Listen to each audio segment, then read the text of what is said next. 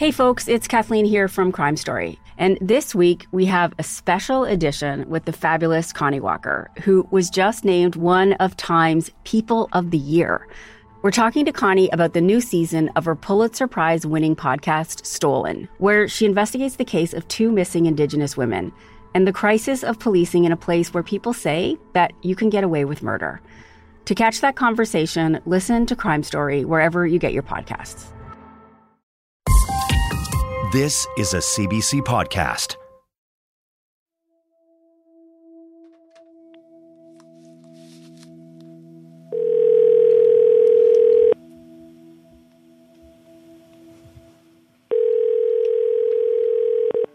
Oh, hi, is this Linda?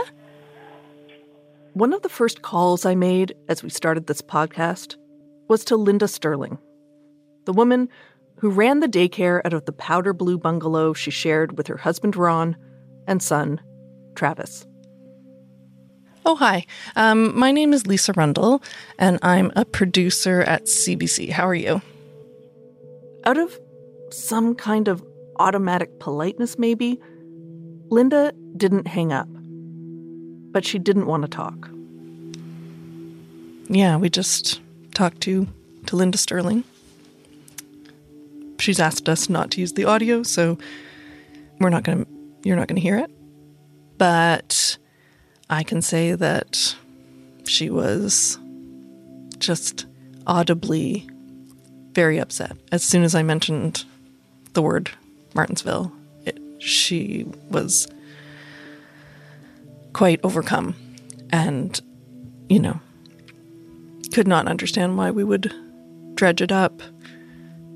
I'm debriefing with my producer, Alina, right after the call. We're both a bit shaken. Uh, it certainly seemed to feel that it would cause a lot of pain and, uh, you know, I talked to her about what I thought the, you know, why I think it's important, why I'm doing this, and uh, and in part I did that because she asked me outright, "Why would you do this?" And I actually think that's a really important question. But what I'm also aware of is that sometimes what's in the public interest is not in the interest mm-hmm. of the people at the center of the story. And it's one of the hardest parts of this job is to balance those things. But um, I know that I need to have a really good answer to that question mm-hmm. to make sure that we are doing the right thing. Her question would continue to echo in my mind as I worked on this series, pleading and accusatory at the same time. What good can come of this? I have been traumatized, but it wasn't by my preschool, it was by the social hysteria. And then they took me to a temporary foster home in the city and left me there. And I remember not knowing if I was ever going home again. Man, that was the worst day of my life. I'm accused of the worst things that a human being can be accused of.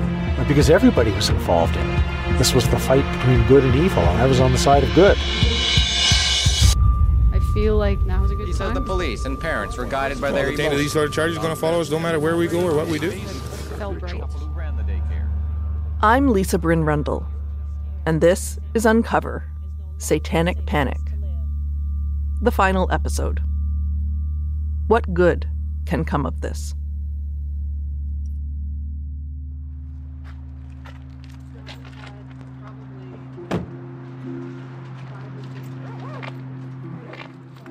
The Martensville Civic Center is a modest, welcoming place.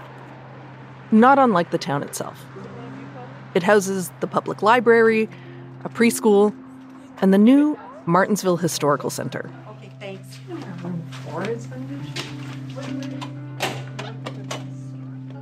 The Historical Center occupies a crowded couple of rooms hung with old town plans, aerial shots, and brief biographies of founding families. In one of them, I spot Samantha Lowen's beloved grandmother, the one who'd been expecting her home from school the day a social worker showed up and drove Samantha away. So you're doing something on Martensville, are you? The center's run by local history buff Terry Hedderly. I'm president of the Martensville Historical Center, and I've lived here since 1997. Okay, so you So- came after. Yeah, it was after. Um, if you look at the population stats, Martensville was growing at quite a sharp uh, curve, and then all of a sudden it plateaued. And then it started again about when I moved here in 1997. So, you know, it was tough for people to know what was real, what wasn't, from what I've heard. So, yeah, it, it was a very, very difficult time in our community. Roughly a year after the night of high alert that had the town bracing for chaos, the Martensville Municipal Police Service was shut down for good. It became a very difficult time. Randy Chuddock, the police officer who'd planned to spend the rest of his career there, had the job of closing its doors. It, it shouldn't have happened the way it happened. But then the town moved on. The population has nearly tripled in the 30 years since the Martensville nightmare. I wouldn't move away. I love it here. Um, it's growing very quickly as And as far as the community is concerned, the nightmare isn't what defines Martensville. it's not something that you know is talked about on any regular basis. It's not something that uh, people dwell on. In fact, if you moved there after, there's a decent chance you've never even heard of the Martensville nightmare. But it is a part of this place. Innocent or not, I don't think those people could come back here. Back in 1994, after Ron and Linda were acquitted, the life they'd had in Martensville was already gone. Yeah, I mean, we've been found acquitted, and people are, you know, they still think that, you know, that justice hasn't been done. And I mean, what was the use of going through five and a half months of court? It doesn't mean anything to them. They moved to a new town and tried to start over. Travis Sterling served roughly a year before being quietly released. Of the other six accused, two are now deceased. Three others didn't respond to our efforts to reach them. That leaves John Popowich. Never broke me, never broke my family. My, my two daughters, my ex wife, and the strongest people I know. After the Martensville cases fell apart, John launched a malicious prosecution suit against the police investigators, the prosecutors, two Martensville police chiefs, the province of Saskatchewan, and more. The suit dragged on for years. John Popowich's legal nightmare began 10 years ago this month. A nightmare he can finally say is over. The public will now know that I'm an innocent man. Uh, I have the papers to, to prove it. A decade after John was taken away in the back of a police car, his civil suit was settled out of court. The wind had finally changed direction. John got $1.3 million from the Saskatchewan government and a personal apology from the province's then Minister of Justice. I flew my uh, my daughter out from Pittsburgh to come to the apology, uh, like they wanted to do it a certain day. I said no, I need four days. Uh, flew Ray out, and uh, that's my daughter's name. And we we met with uh, Mr. Axworthy, and uh, we got our apology. And, and you know, I really I never met him before. He was a hell of a nice gentleman, and I, it came from the heart. It came from his heart down to earth, nothing big and fancy. And, uh, you know, when, when somebody's getting a little choked up, no, it, it- it came from his heart. Most of the other accused also launched civil suits, and those two were settled out of court. Officials expressed their sympathies to all the wrongly accused, but they didn't admit wrongdoing.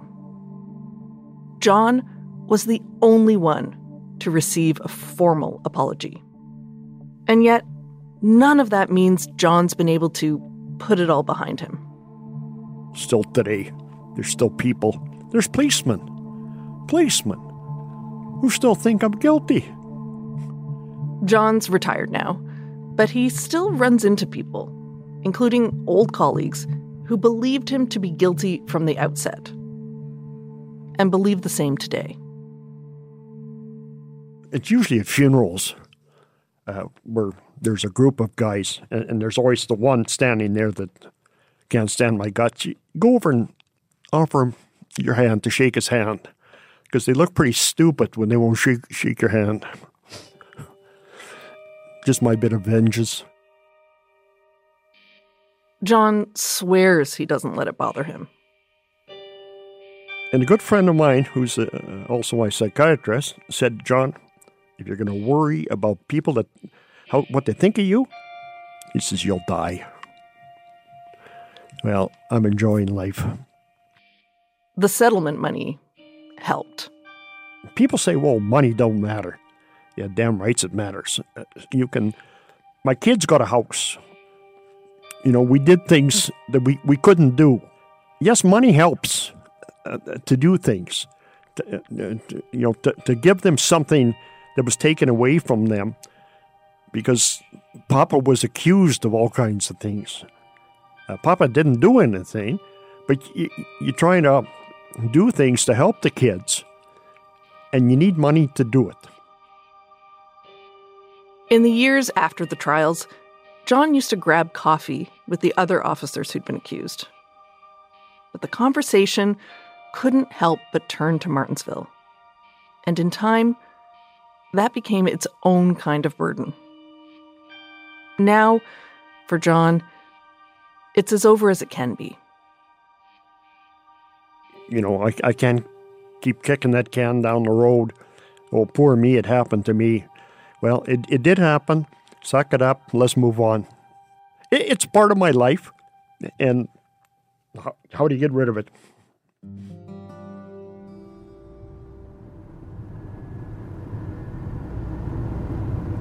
Of all the the people charged, I mean, outside of the Sterlings, he really took the big hit. You know, people don't remember the the police chief's name or or any of these people, but John Popowich, oh yeah, he was the Saskatoon cop, the guy who had the meltdown on camera. Saskatoon journalist Dan Zakreski. I think that's one of the reasons why John is so open to talk. It's still an open wound for him. Dan covered John's malicious prosecution suit extensively. You know, by the time the civil stuff rolled around, I was John Popowich's last resort. His, his police colleagues didn't believe him.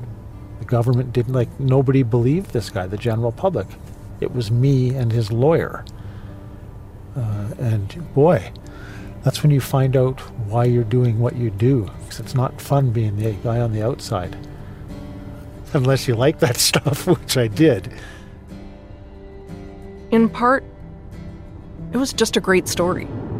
You had a pit bull defense lawyer who just would not let go. But he really did. He really did believe this guy was wronged and uh, put his own business and career on the line to prove otherwise, or to prove that he was. I remember going to visit him in his office uh, because uh, he was a, a, really good source, and uh, he would be, you know, 6:30 in the morning, sitting on the floor with, 50 different stacks of documents, an ashtray, chain smoking. He's looking at a guy who's gone right down the rabbit hole, uh, and I would just look at him and go, "Oh my God, man!" Dan's dogged pursuit of that story baffled his colleagues, who seemed to think he should drop it. Why are you still interested in this? Like it's over, right? We've all moved on. Well, no, we're not quite ready to move on yet. But Dan was digging into the story for a more personal reason, too. Uh, we need an accounting here. John's lawsuit forced the disclosure of mountains of correspondence and paperwork. And Dan says it was only then that the full story came out. Telling that story was his way of making amends. Changed everybody that had been involved in it, including local media. Dan says he did see some good come out of Martensville. Just because of what people had gone through. Uh, there was uh, just a, a hypercritical approach to everything. We didn't believe anybody. Also, I think post Martensville, wasn't that I lost respect for the police, but it was the first time I had ever taken a good critical look at the Saskatoon Police Service as a police service. Uh, and it culminated in probably around the year 2000. Um, it was dead of winter. And uh, we'd had a, a, fellow turn up frozen out at the dump, First Nations guy. Uh, his body was found frozen out there on a Tuesday morning, bitterly, bitterly cold. A railway worker had spotted it. I went back to the office. And then my supervisor was saying, Look, we've heard rumblings that cops have been dropping First Nation guys off outside of town instead of taking them in. For years, these kinds of freezing deaths had been deemed tragic accidents. Turned out, cops had been picking people up, often at night, driving them way out of town, and leaving them there. They called the practice Starlight Tours.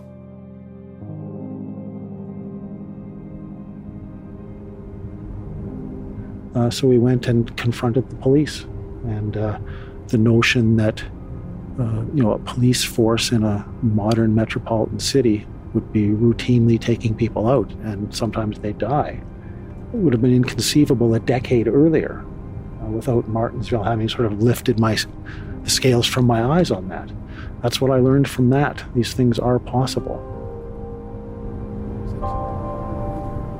Well, the unfortunate thing, and I think what makes it, what gives the what you're doing today its relevance, if you take away the Brotherhood of the Ram, the satanic angle, all of that, and just look at it as a case of children being sexually abused at a daycare, that's an investigation you could have today. If you take that stuff away from it, the exact same challenges are all there. What's the integrity of the interviews? What's the motives of the people involved? Um, how far does it go? It's stuff we still wrestle with any sexual assault case, right down to you have to be so careful about accusing someone because it will change their world forever.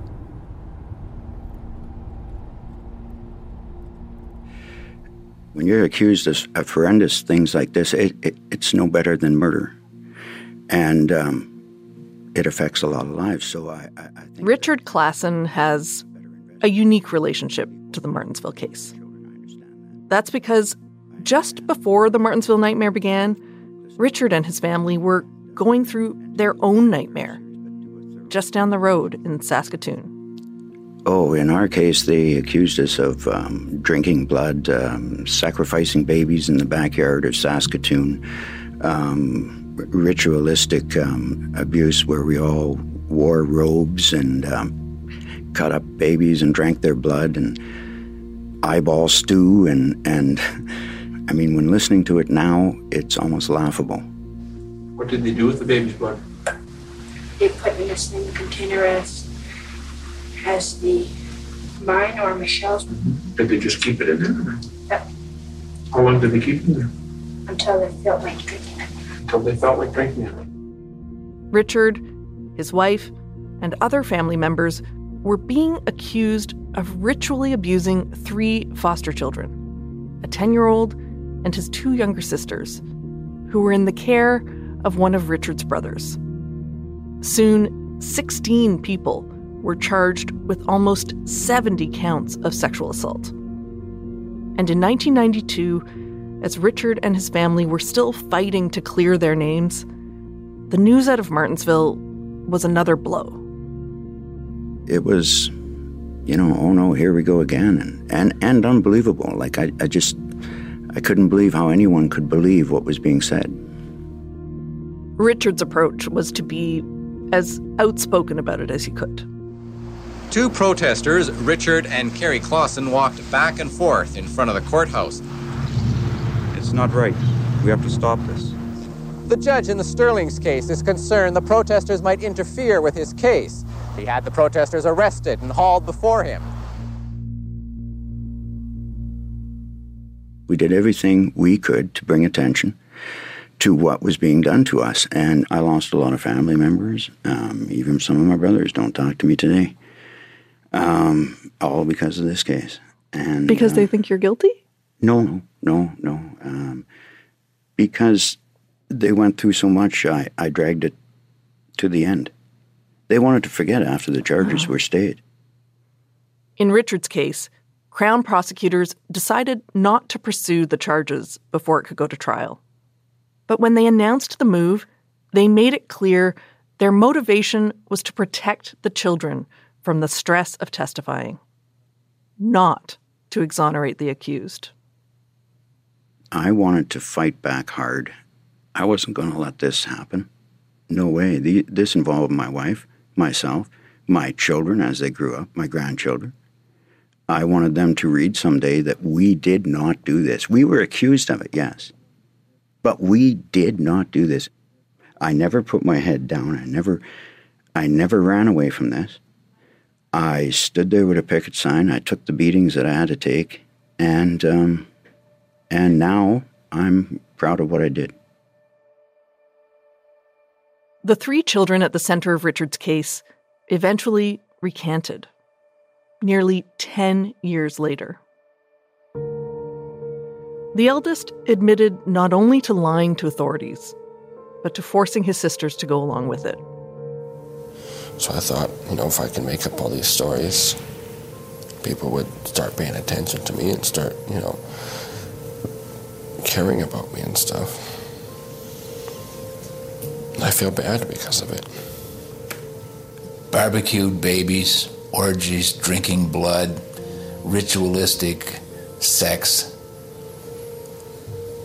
massive sexual parties. Yeah, none of that, none of that's true. All lies. All lies. Richard saw his family's life blown apart by outrageous accusations. Then, he watched the Martensville nightmare do the same to so many others. And after that, he saw his community just move on, as though none of it had ever happened.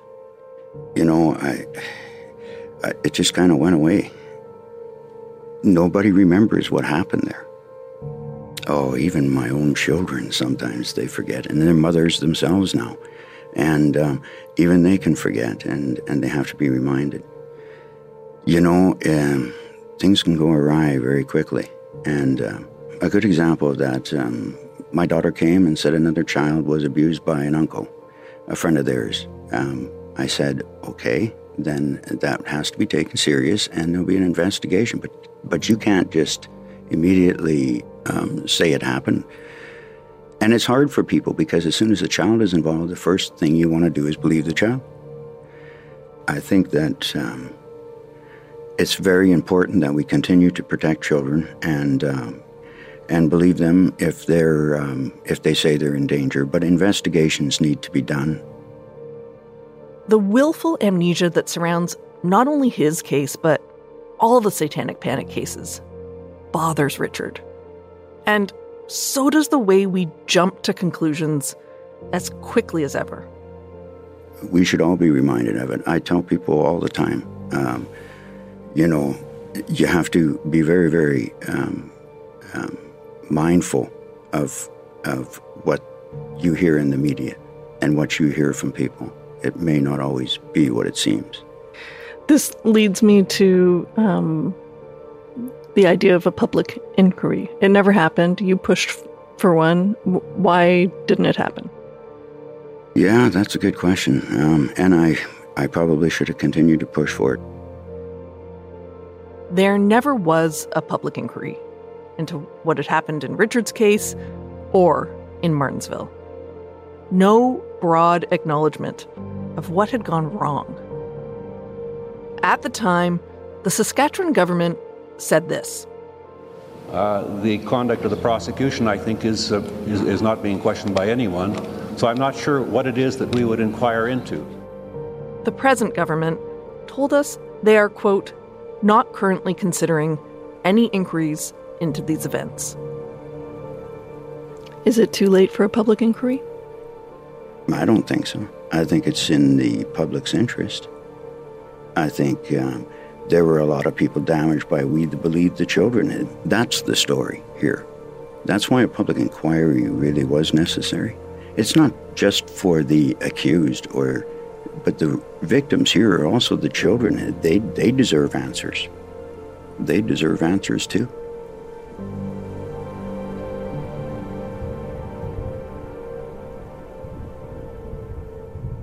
Without a public inquiry, there never was a formal chance to learn, to clear the air, to even agree on what happened in Martensville. To this day, there's no general agreement on the facts. But there should be. The courts have been clear the vast majority of the charges should never have been laid, let alone prosecuted. The RCMP led task force concluded hysteria had shaped the case. And the FBI determined that the rash of seemingly similar cases could not be supported by evidence. And yet, I think anytime you can't determine the truth or you have a result that is inconclusive, there's there's always going to be questions. Investigator Claudia Bryden. If you sat down in a room with the parents, even one set of parents who had to endure this whole process and dragging their kid to court and watching their child throw up in between testifying on the stand. If you dare suggest that this was all made up, I would fear for your safety because they would not tolerate it. And nor should they. I can tell you with respect to the Martensville case, these kids and I'm still in touch with some of these families. They have never recanted. That's that's significant. When you look back, is there anything that you would do differently knowing what you know now? Oh, for sure. I would have been far more assertive with my supervisor. I would have been far more assertive with the prosecutors more assertive about the need to call in the RCMP or other support early in the investigation. I really thought I did my due diligence. And everybody thought I was doing a great job. And like you said, you know, it, Claudia says that included her supervisors and the prosecutors. These people were all happy with my work. They all encouraged me um, to continue on with what I was doing. So there was it was never in question. Until it was. Claudia concedes there was deep public concern over the case. But she says, quote, if there indeed was a panic out there, it did not affect my work.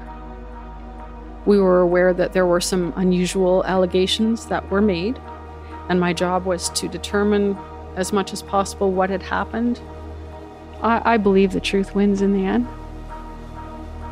And, you know, there are forces in the universe, and um, I think the truth is one of the most powerful forces in the universe.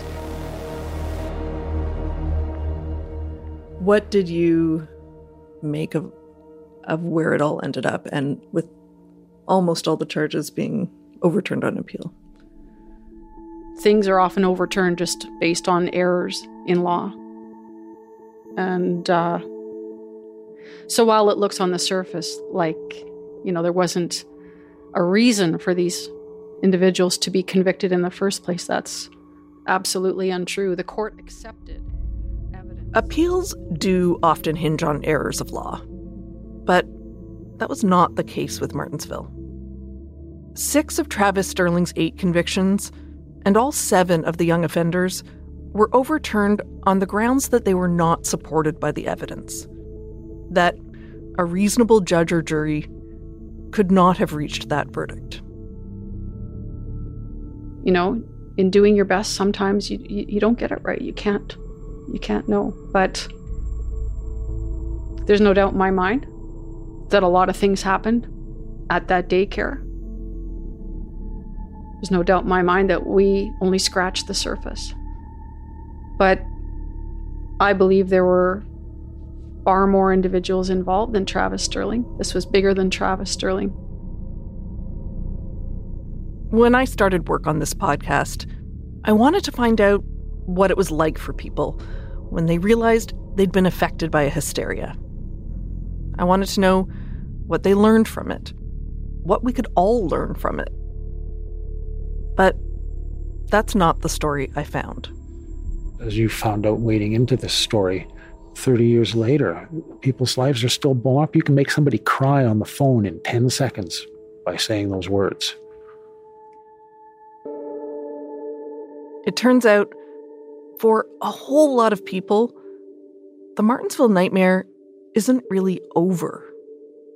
As I tried to get my head around it all, my mind kept returning to that call with Linda Sterling. Why would you do this? What good can come of it? I've answered those questions for myself a dozen different ways because so many people still believe the wrongly accused were guilty. Because of all the misconceptions about what happened. Because there are more people than I ever imagined in Martensville and every place like it who've been left on their own to pick up the pieces.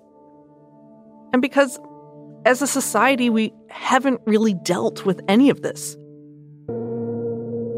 If there's any way to put it to rest, to inch closer to some kind of resolution, I think it's worth trying. And that has to include a willingness to look at the whole truth.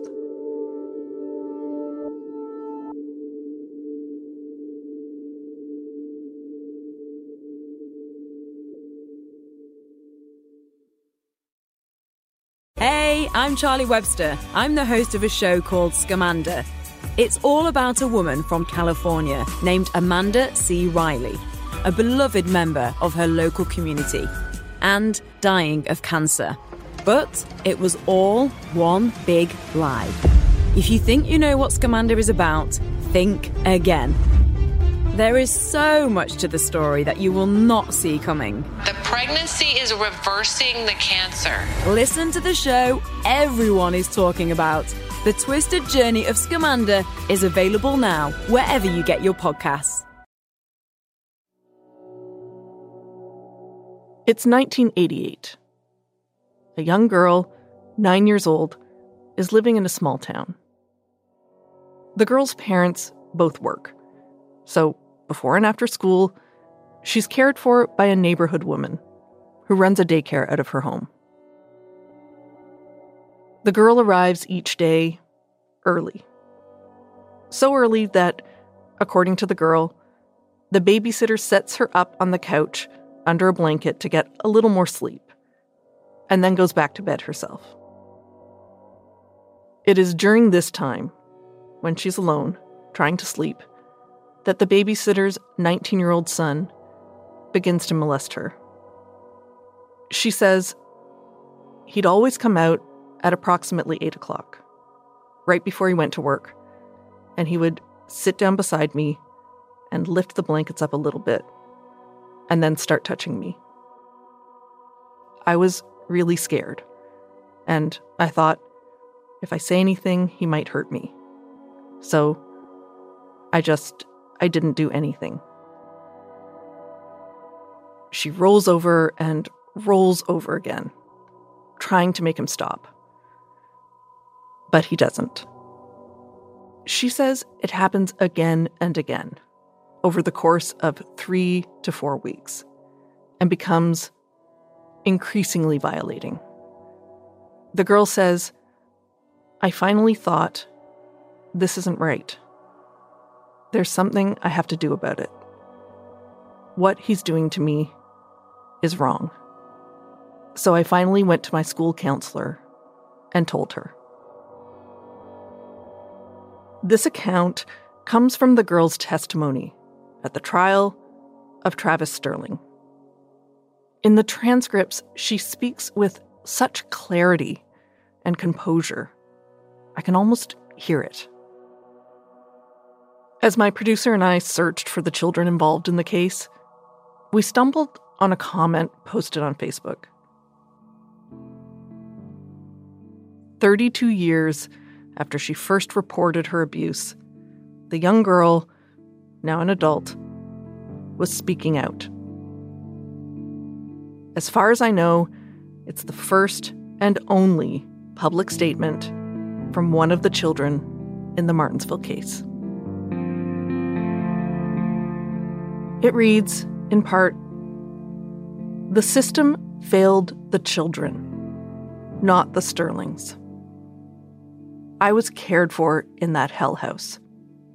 The allegations are true. This, my friends, was not a witch hunt. This happened to me and changed me forever. Hers was the complaint that predated all the rest. The complaint that never would have been pursued any further if Claudia Bryden hadn't found it shoved in the back of a filing cabinet. That young girl's disclosures were not elicited through repetitive and suggestive questions. She was not rewarded for providing information. Of the many allegations from Martensville, this was one of only two charges that were ultimately upheld by the same courts that so confidently struck down all the others. It's no wonder she believes all the children's allegations were real. Hers were. The fact that she got some kind of justice is one of the positives to come of all this. And that shouldn't be forgotten.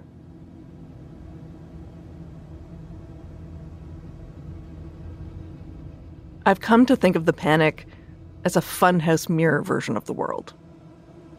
Endlessly distorting. But amid the chaos, you can glimpse something real.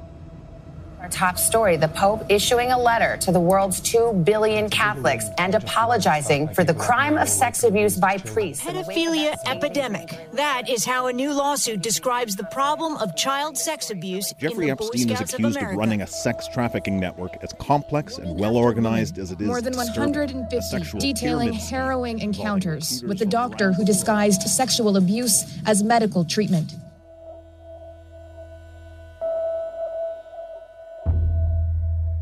When I first came to Saskatoon, I was I was ready to pack it up and leave because I couldn't believe the culture here.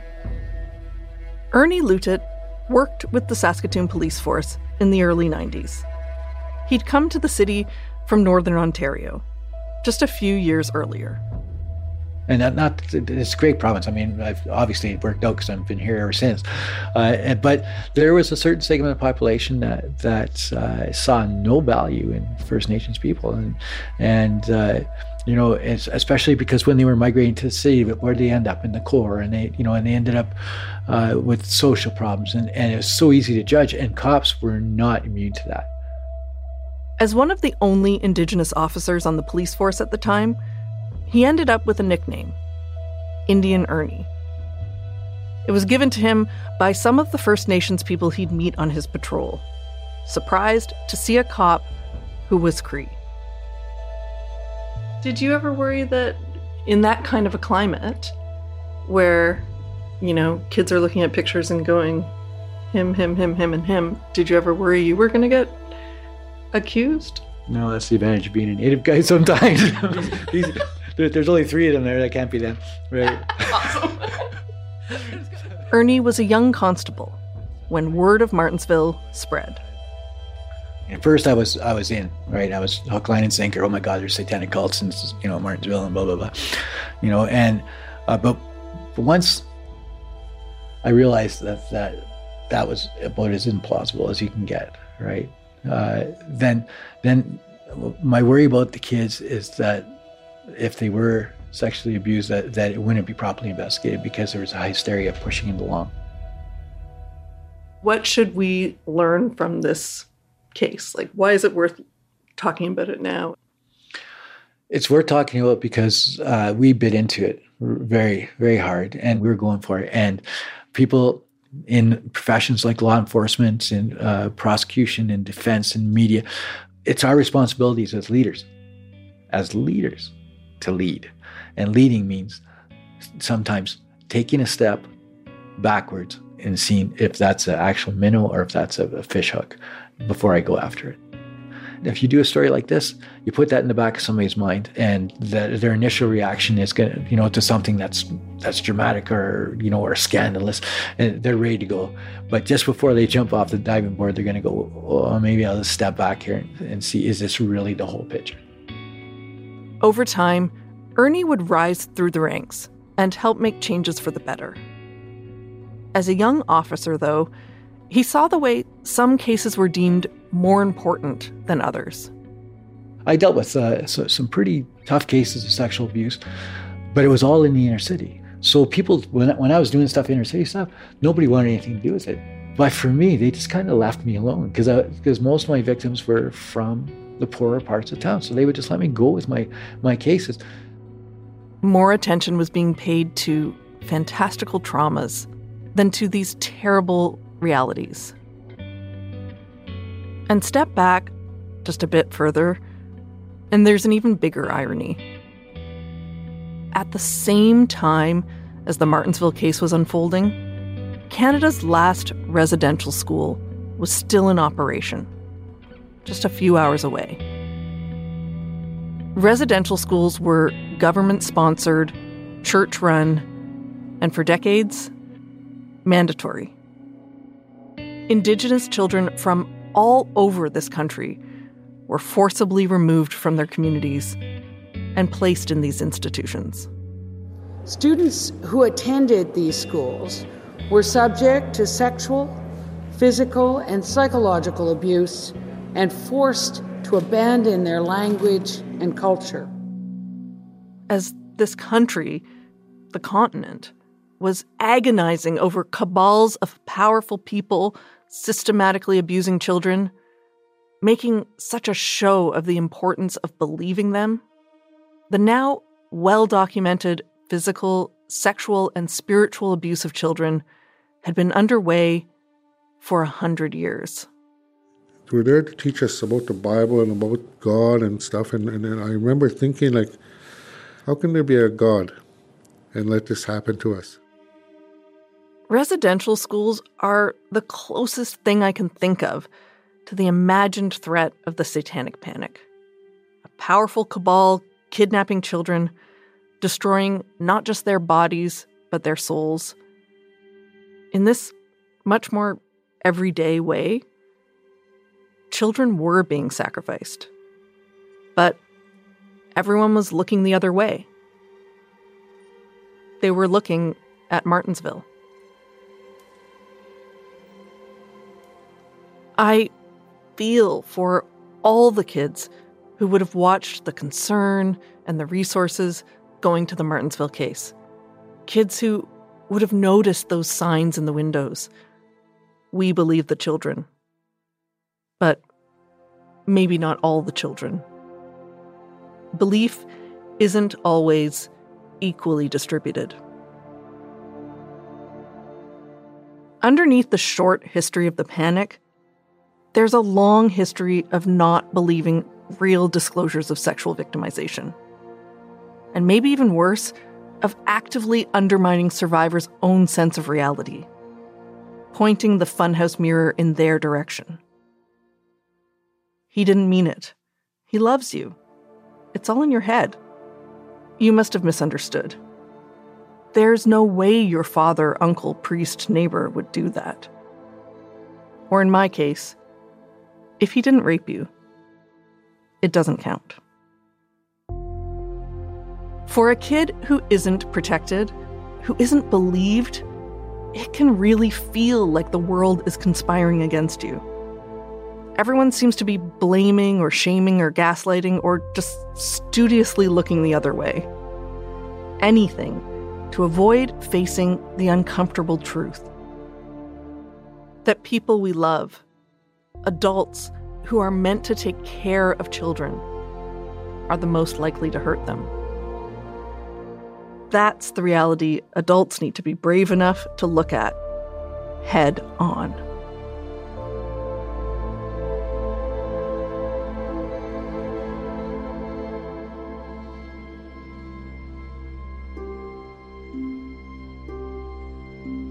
The satanic hysteria dropped off sharply after Martensville. But it didn't end completely. Accused and convicted of rape in 1997 and 1998, the San Antonio Four still can't quite comprehend what happened. The little girls claimed they were raped during a drug fueled satanical rage American student Amanda Knox has been described as a satanic, diabolical she devil at the appeal against her murder conviction in Italy. Someone, or in reality, many someones, posting as Q, falsely claim that the world is run by a satanic cabal of elites. Do you believe there's a ring of high profile politicians who are kidnapping and sacrificing children? I do believe that. The times we live in can feel so ripe for some brand new hysteria to take hold. There were many before the Satanic Panic, and there's no reason to think there won't be more. The seeds have been scattered on the wind. But whether they can find fertile ground, whether they grow and spread, that's up to us.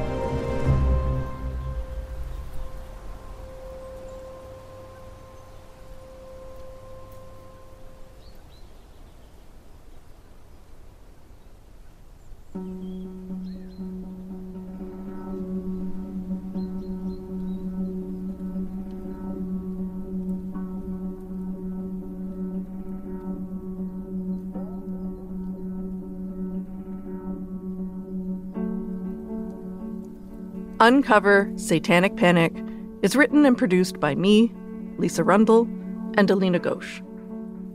Mixing and sound design by Evan Kelly.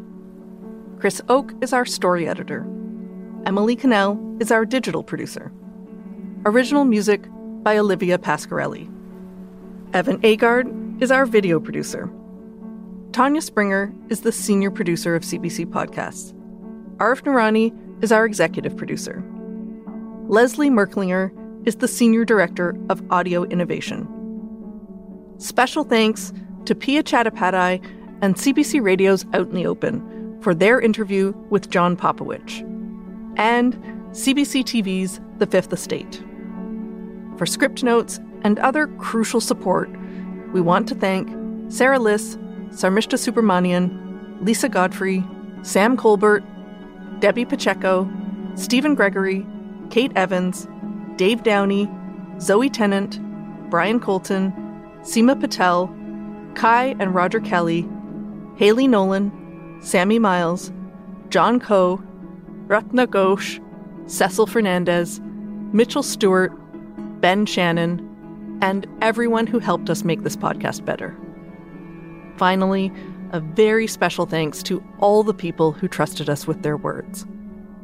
As always, you can find us at CBC Podcasts on Facebook, Twitter, and Instagram, or send an email to uncover at cbc.ca.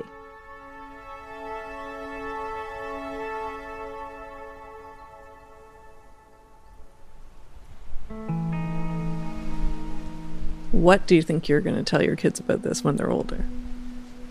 we have talked about the fact that there are people who who hurt other people and so they have heard that somebody said that my dad hurt them and that I got taken into foster care. And so they're aware of this but I am frank with them. I do tell them you know as much as I can without trying to you know damage their innocence. I mean, I, I, hope that I've also raised them to be, you know, we talk about this too, right? And I, I think a little bit of this distrust of authority, right, has me going, I understand that people are people and people make mistakes. And I'm not angry. I don't carry this anger about it. Um, but I don't expect everybody to know what they're doing all the time. And so, I mean, I, I remember talking to my daughter a little while ago and I said, How do you know that when I teach you something, it's true? And she went, Because you told me it. And I went, Don't do that. I could be wrong. And, you know, just teaching them this, having this ability to look at everything kind of objectively and go, Okay, so is this person telling the truth? Um, and so, I mean, as far as that goes, yes, I will tell my kids all of the things, and that'll shape how they see the world, and I hope that'll be a good thing.